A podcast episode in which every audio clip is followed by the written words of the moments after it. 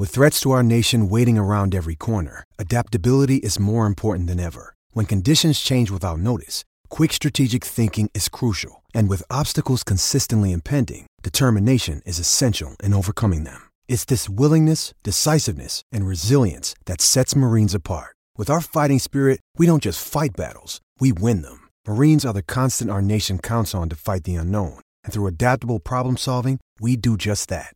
Learn more at marines.com.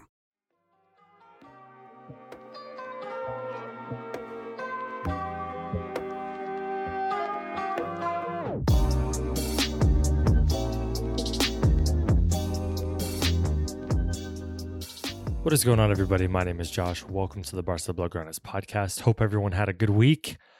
Everyone, you probably had a better week than Barcelona. Um, when we talked the last couple weeks, La Liga looked like it was Barcelona were actually the Liga favorites. I think two weeks ago, I went over the odds in the podcast, and Barcelona were technically La Liga favorites. Uh, fast forward, they have two chances to take La Liga. Um, really, just like take it by the I don't know what, the, what the American term is, take it by the horns or something like that. They could have gone top of the table about a week and a half ago. They could have gone top of the table over the weekend, at least until Atletico played. They would have ended up still being behind by one point after the Atletico win. But Barcelona three, Levante three. We're going to talk a little bit more about that later. Um, let's get into some news real quick. Uh, Sergio Aguero to Barcelona rumors are back. I don't know if they ever really technically left, uh, but uh, Manchester City just won another Premier League title. They are in the Champions League final, of course. Mundo reported that Barcelona have given the move the green lights, and they're ready to bring the 32 year old, uh, a 32 year old striker with injury problems to Barcelona. Uh, he currently earns about 12 million a year at Manchester City. It's obviously going to be a pretty big uh, cut in pay. But, you know, he's willing to do that to play with Messi. I don't blame him. He is going to sign a two year deal, according to reports. Uh, Ronald Koeman has reportedly given the deal the okay as long as it doesn't uh, nix the deal between Barcelona and Memphis Depay. Uh, Barcelona also, and we'll talk about this in a second, are still into, well, I guess we'll just talk about it now. Uh, Erling Haaland is back on the table. If I don't know if he was ever off, but I know there were some reports that they had kind of given up because Real Madrid were apparently the favorites. Uh, but due to some recent financial, uh, dis- not disclosings, but some financial dealings that might happen, the Erling Haaland move is back on the table, uh, which, you know, I mean, I doubt that they're going to bring in Aguero, Depay, and Haaland. Uh, that probably means Braithwaite is gone if that's the case, but I mean, I've calmed a little bit on the Aguero thing. I think last month or whenever those rumors kind of started, I was pretty down on it. I mean, if you get him for a cheap deal and you don't expect him to be your consistently first team striker, then it's a great deal, right? Aguero off the bench from time to time is, you know, I mean, if you turn the Braithwaite role into Sergio Aguero, like that's great. Now, if you don't get Haaland, Depay doesn't turn out what you want him to be, and you're relying on Aguero as your main striker with some help from, you know, uh, Griezmann whenever Aguero gets hurt inevitably, then then that's a problem. Xavi. So he signed a new contract with Al Sadd. Uh, it reportedly does not. Well, not reportedly. So the the rumors heading into his contract renewal process were that there was a clause that sort of let him leave for Barcelona without too much of a financial penalty being placed on Barcelona and without too much of and without too much of a financial penalty kind of being placed on Xavi himself like I think he was going to get you know fully paid out or whatever it might be or either that or he could leave without consequences from his side contract. So that has been refuted by Xavi himself. Uh Xavi said, quote, this is incorrect. I have a two season contract with Al Sadd. I respect this contract, and I also respect the official negotiation method between all parties. Our challenge is to continue to improve and develop, and I'm very excited to help Al Sadd players do that. End quote. So the the probability that he comes to Barcelona, I don't think depends upon his contract situation at Al Sadd. It more so has to do with Barcelona and whether when they feel like he's ready to come to the club. Um, that kind of goes into like the Barcelona board is reportedly not happy with Ronald Koeman.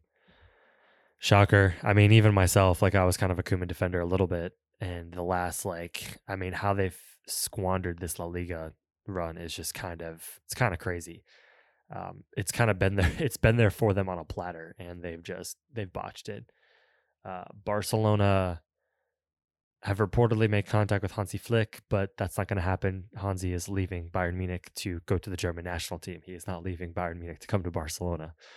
Uh, that would be uh, hilarious if that were the case. But nevertheless, there was a report that they made contact. I think that's interesting. I mean, I guess you at least put your, you know, maybe Hansi was a closet Barcelona fan his entire life, and you know, if Barcelona hadn't reached out, there might not have been a chance. But that's not the case. He's going to the German national team.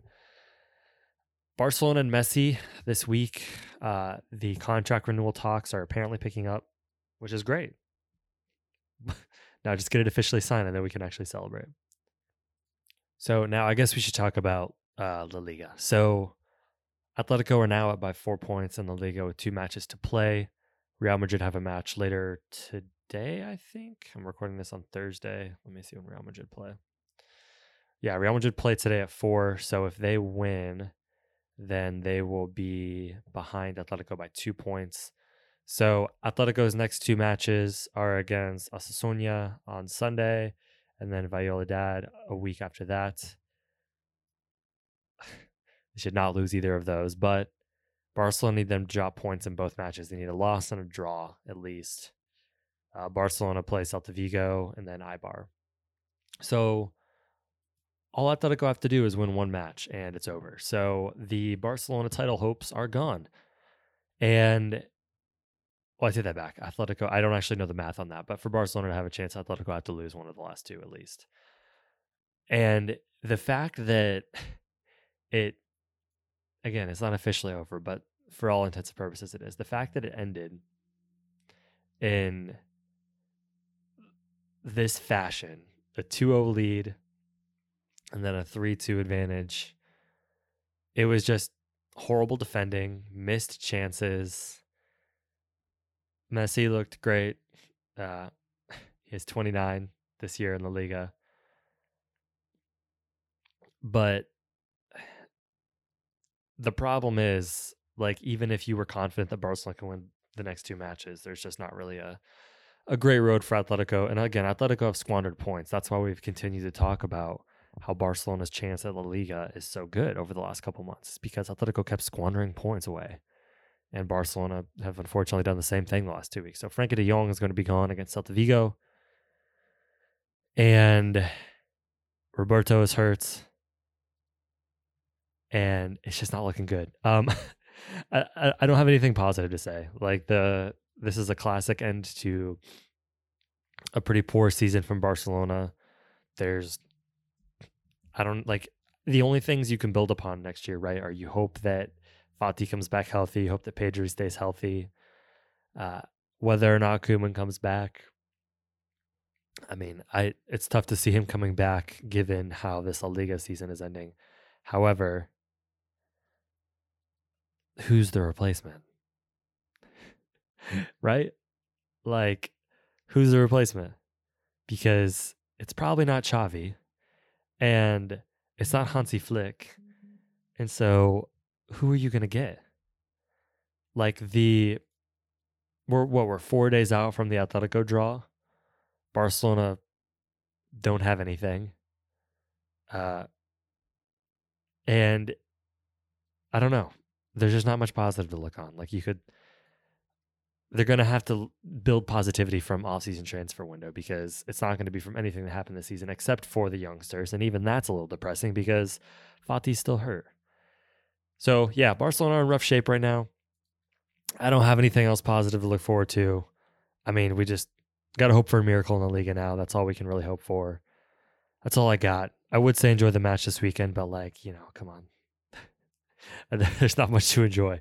All right, everyone, have a good weekend. Hope for the best. And I will talk to you next week.